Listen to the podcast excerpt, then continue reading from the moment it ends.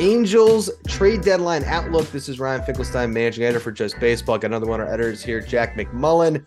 And this is a team that just can't seem to build around Mike Trout. Another failed season. There was like a month where they were, I don't know if they were in first place, they were contending though in the West. And then it just went through a tailspin. Joe Maddon got fired. Mike Trout's got a scary back injury now. Yep.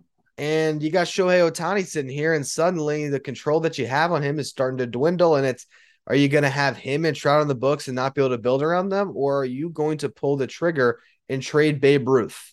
Uh, how did that work out the last time a team traded Babe Ruth? I, I don't remember. Was there like a curse or something for like almost hundred years? I'm thinking it was it was from the Red Sox to the Yankees. That's Yes. right. That's what it was.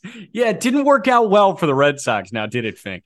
No, maybe they should trade him to the Astros and just see how that that pans out for them.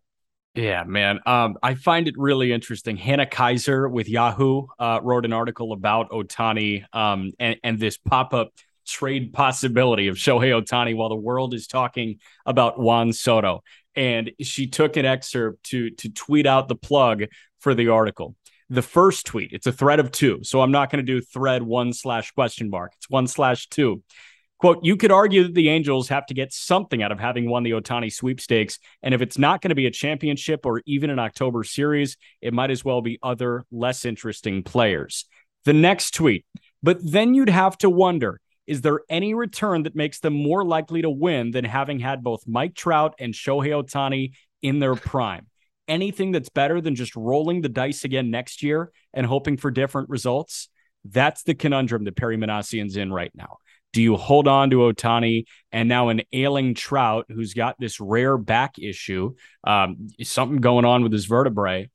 Do you just hope that Ohtani and Trout can strike again next year and next year's finally the year? We thought this year was the year two months in. It's obviously not.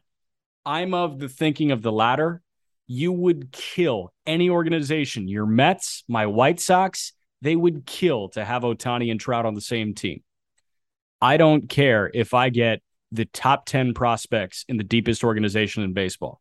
I'd rather be watching Shohei Ohtani. Yeah, I'm with you there. It's such a fascinating thing though because the the back injury is what kind of just throws this whole thing into loop. I mean, I'm speaking from a Mets perspective, obviously. So I, I hear back. I think David Wright Yeah. and Yeah. what that does to your franchise. And so you could be in this position where you you you do trade him, and then you're just left with Trout, which that's scary to me. And it's like maybe you should just hang on to Ohtani and make him the new building block, or you know, at least you trade him and you get a bunch back, so you might have a better chance. Or there's a chance that you're sunk on both of them when it comes to the cost.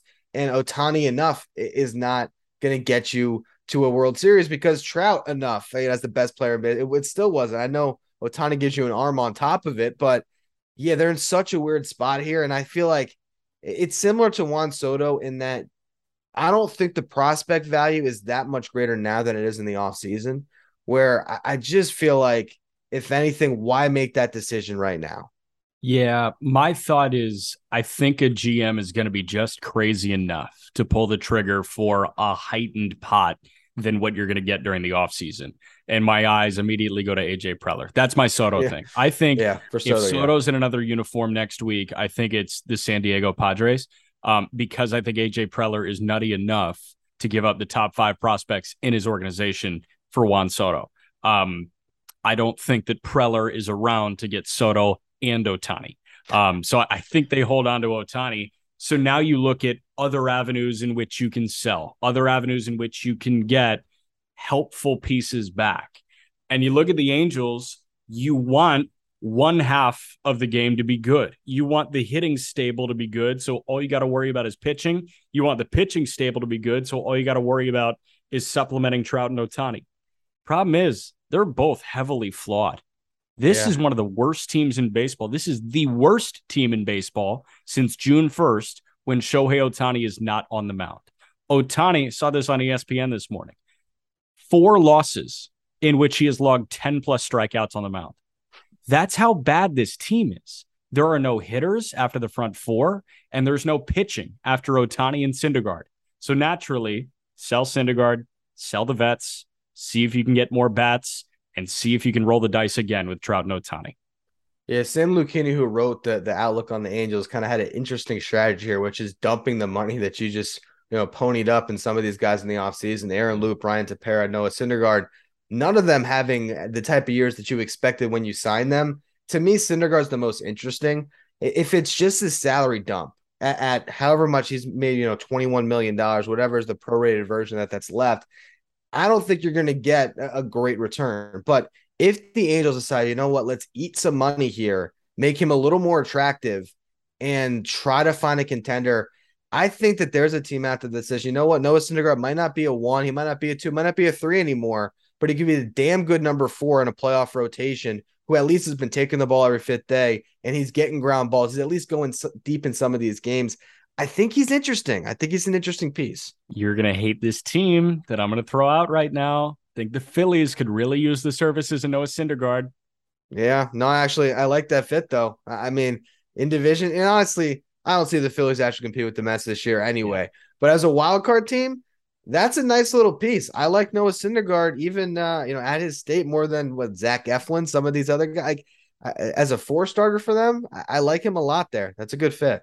Yeah, I, I think so too, man. And then whatever bullpen pieces, I'm with Sam. I think if uh, if Loup goes somewhere else, he might find success. If Tepera goes somewhere else, he might find success. You're not going to get anything for David Fletcher. You're not going to get anything for you know, whoever rando you're running out there to, to play center field while Trout's out. It's just a brutal turn of events for the LA Angels. And here's to hoping they can salvage it. If they're smart and if they don't want to commit optics suicide, you hold on to Shohei Ohtani and Mike Trout and you try it again in 23.